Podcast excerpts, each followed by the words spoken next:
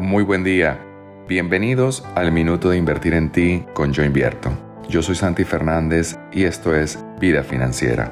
Hoy quiero comenzar con la libertad financiera. Ese anhelo que cada uno de nosotros tenemos desde algún momento de nuestras vidas y que para muchos representa una carrera de larga distancia, a la que nunca llegan a abrazar por completo, a la que se les escabulle de las manos constantemente o simplemente no sabemos qué representa para cada uno esa libertad.